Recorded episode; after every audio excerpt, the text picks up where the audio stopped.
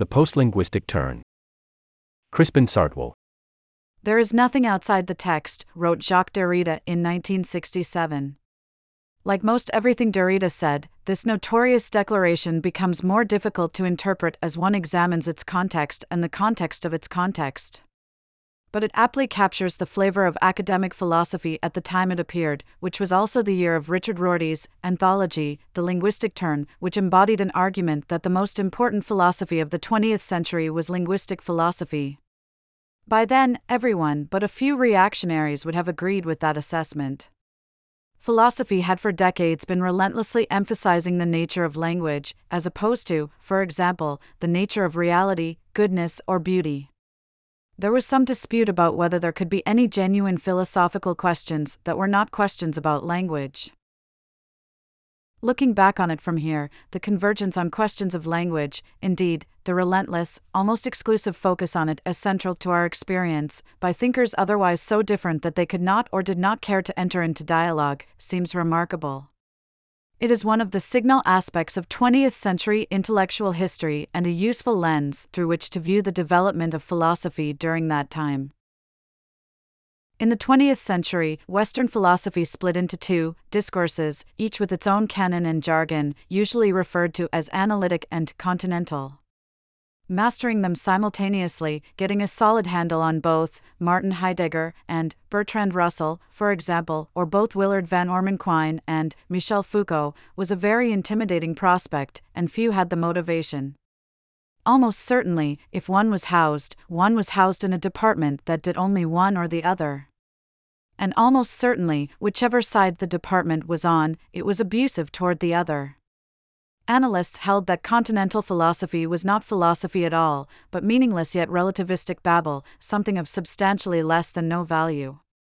Continentalists characterized analytic philosophy as useless punctilious logic chopping and scientism for its own sake, with no possibility of cultural critique or even meaningful connection to human life as it is actually conducted.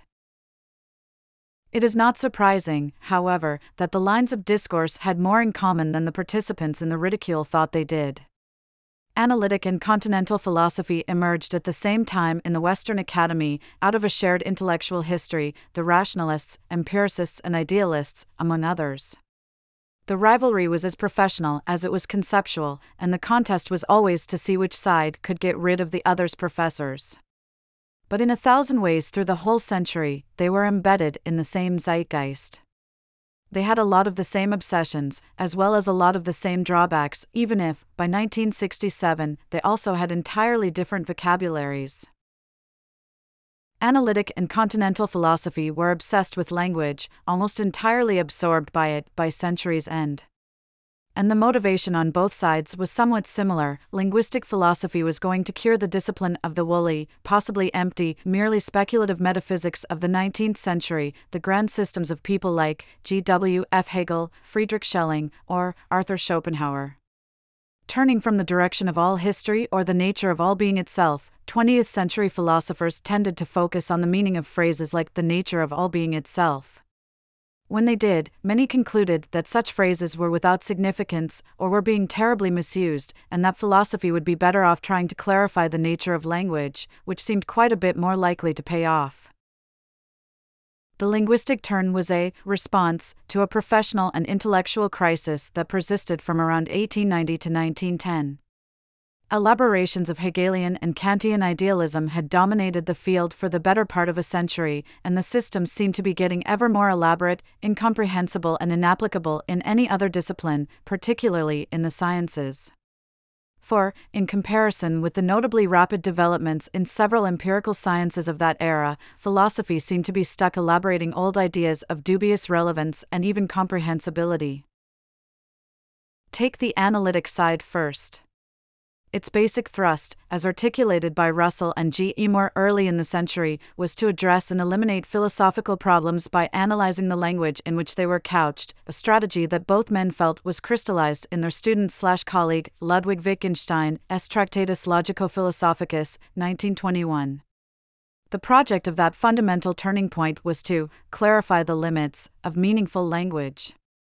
Moore, for one, didn't try to explain the meaning of existence, but the meaning of the word existence, which he held was not a genuine predicate. He didn't try to tell us what particular things there were, but what particular meant, with extreme punctilious care. The conversation moved from the nature of the self to the meaning of I. Just as Russell and Moore hoped, this emphasis, and accompanying advancements in logic, revitalized the discipline to a significant extent and enhanced its academic respectability, setting off a discourse and a style of thinking and writing that dominated universities in the U K and the U S for most of the century. And, while it may at times have descended into useless technicality, the reconstituted discipline succeeded in defining an expertise and constraining thinkers methodologically from sheer flights of fancy, to some extent. All genuine problems are at least theoretically capable of being solved, said the positivist philosopher A J Ayer in nineteen thirty-six. But most philosophical problems, he thought, were pseudo-problems, to be dissolved by close examination of the language in which they were couched. Such a metaphysical pseudo-proposition as the absolute enters into, but is itself incapable of, evolution and progress, he thought, had no literal significance, even for the person who uttered it, because it could not possibly be verified by observation or experiment. Ayer said he plucked that sentence about the absolute randomly from the writings of one of the most typical and dominant late nineteenth century British philosophers, F. H. Bradley. He was asserting that almost all previous philosophy was literally nonsense, like all mimsy were the borogoves but less amusing. And Ayer was saying that, if philosophy was to have any respectable, useful or well-defined subject matter, it would be found in the nature and function of language, not the nature and function of reality. Esse is percipi, wrote the empiricist metaphysician George Berkeley around seventeen ten, to be is to be perceived. For something to exist or be real, for Berkeley and for many others, Immanuel Kant, for example, was for it to play certain roles in human perception or to correspond to our mental imagery. In a tribute to that style of metaphysics and a parody of it, in nineteen thirty-nine Quine said that to be is to be the value of a variable. Now, Quine took himself to be ridiculing the grand pronouncements of metaphysics. But it was hard not to hear that bound variables stuff as itself an ontological theory according to which existence is dependent on language. To be was to be picked out by the something in sentences like there is something that's tall and green, or, in the language of logic, there exists x, xangx, in which the existential quantifier binds the variable x. Nelson Goodman, a colleague of Quine's at Harvard, summarized the approach in his book Ways of World Making, nineteen seventy-eight. If I ask about the world, you can offer to tell me how it is under one or more frames of reference, but if I insist that you tell me how it is apart from all frames, what can you say? We are confined to describing whatever is described. Our universe, so to speak, consists of these ways rather than of a world. Countless philosophical problems, Goodman and others argued, had been manufactured by the alleged distinction between the world and our ways of describing it. We could make do with the latter, they thought, or really we had no choice until we could leave our own minds. Rorty summarized the developments by the early nineteen seventies as the world well lost. Now we could talk about words instead. As analysis developed, so did the motivation for it. In the later Wittgenstein, for example, the centrality of language to human experience and culture becomes an explicit theme, and the project of shedding light on it gains a more intrinsic motivation. It's no longer primarily a matter of destroying nineteenth century philosophy, but of showing the bases of human culture and communication. To imagine a language means to imagine a form of life, Wittgenstein declared in Philosophical Investigations at Mid-Century, and to analyze a language is to analyze a form of life, a personality and a culture. By the time Rorty's The Linguistic Turn was published, assembling the first potent narrative of this intellectual history, it was obvious to everyone, whether they liked it or not, that the nature of language and the detailed analysis of its functioning, as in the ordinary language philosophy of J. L. Austin and others, or the linguistic metaphysics of Saul Kripke and David Lewis, was the central arena of twentieth century philosophy. In his introduction, Rorty wrote, "The purpose of the present volume is to provide materials for reflection on the most recent philosophical revolution, that of linguistic philosophy. I shall mean by linguistic philosophy the view that philosophical problems are problems which may be solved or dissolved either by reforming language or by understanding more about the language we presently use. This view is considered by many of its proponents to be the most important philosophical discovery of our time and, indeed, of the ages. As developed in the work of Donald Davidson and Rorty himself, for example, ideas like Quine's and Wittgenstein's moved toward what came to be thought of as postmodernism, which had been developing for some time in Europe. It conceived our experience in our world as linguistically constructed. Admittedly, many figures would resist that formulation, or any of these labels.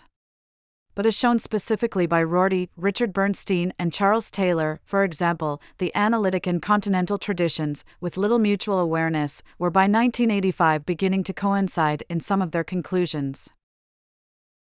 Let's turn now to the continental side.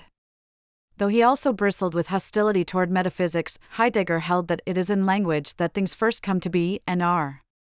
Here is his definition of the human.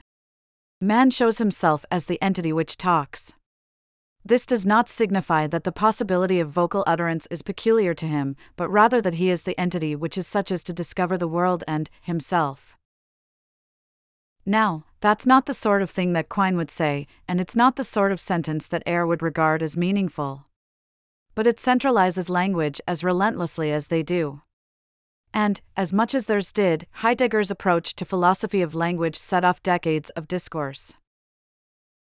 Heidegger developed these thoughts elaborately in later writings, such as On the Way to Language, nineteen fifty-nine.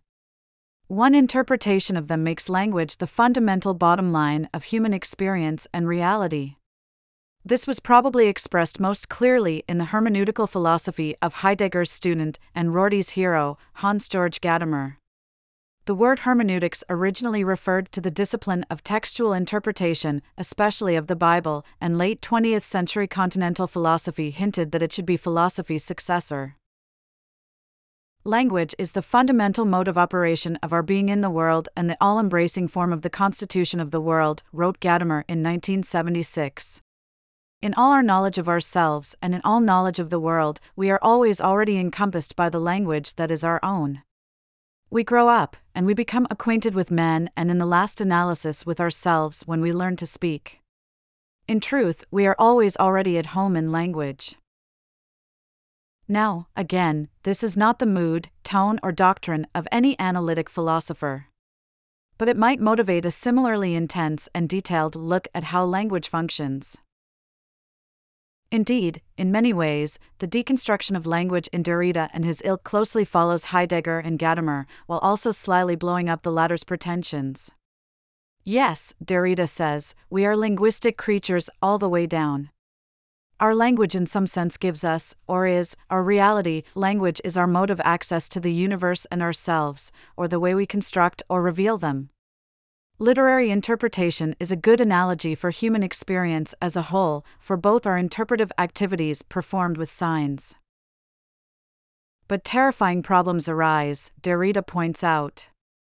If we thought of the experience of the world as analogous to the act of reading, as in hermeneutics, we'd have to acknowledge that the act of reading produces delusion as frequently as truth.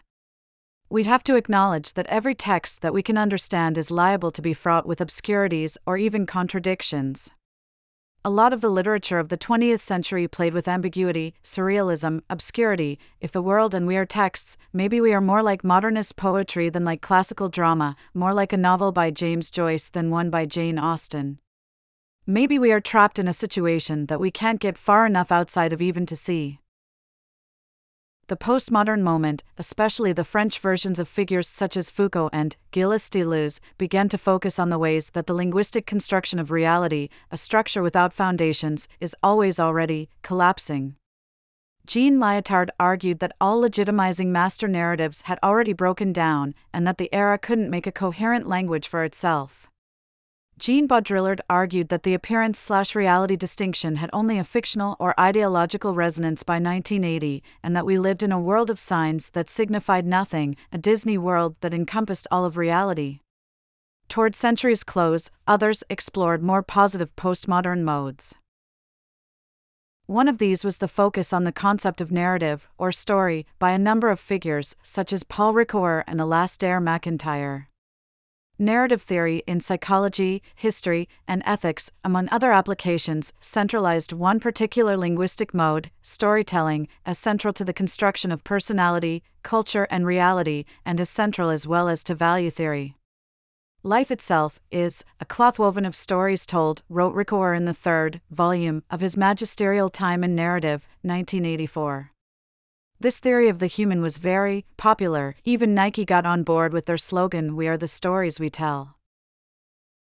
Temporality requires the mediation of the indirect discourse of narration. There can be no thought about time without narrated time, Ricoeur asserted, and he used the concept to explain personal identity as well. What justifies our taking the subject of an action, so designated by his, her, or its proper name, as the same throughout a life that stretches from birth to death? The answer has to be narrative, he wrote. Narrative for many late twentieth century figures provided a ground for psychology, ethics, and metaphysics.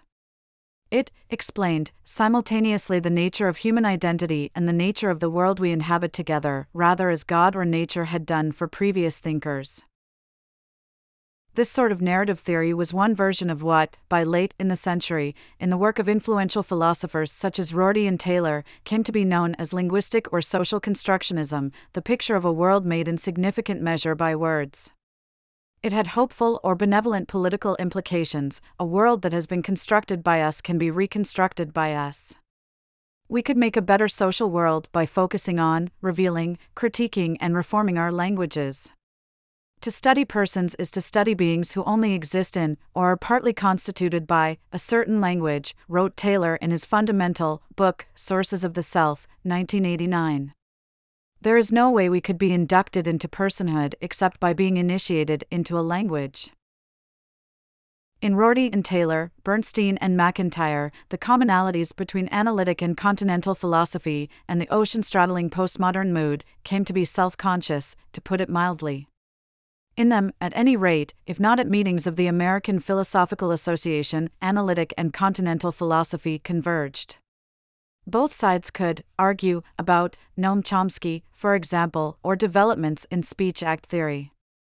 Even if few worked directly across the border, the wall began to seem more like a fence. You could see through it here and there, and imagine climbing over. But, by the same token, the questions they raised and the conflicts they prosecuted began to seem less urgent. A turn away from the linguistic turn began. Perhaps the questions that appeared urgent early in the twentieth century had by its end, to whatever extent they ever would be, been answered or abandoned. I'm not sure how much deeper or more sophisticated the philosophical treatment of language can go than it had gone by the nineteen seventies on both sides of the water. Perhaps linguistic philosophy and narrative theory had become as overly refined by nineteen ninety-nine as German idealism was in eighteen ninety-nine, and its relevance as questionable. In the new millennium, to take one example of the transformed terrain, environmental issues came to be central in a way that seemed to render linguistic constructionism irrelevant or seemed simply to suggest its falsity. Though discourse has many roles in helping create carbon emissions, for example, it's the material interactions of particles, whether known or unknown to anyone, narrated or not, that is the heart of the problem. Any philosophy that seemed to undermine the reality of the natural world, or make it a malleable human artifact, has come to feel potentially destructive.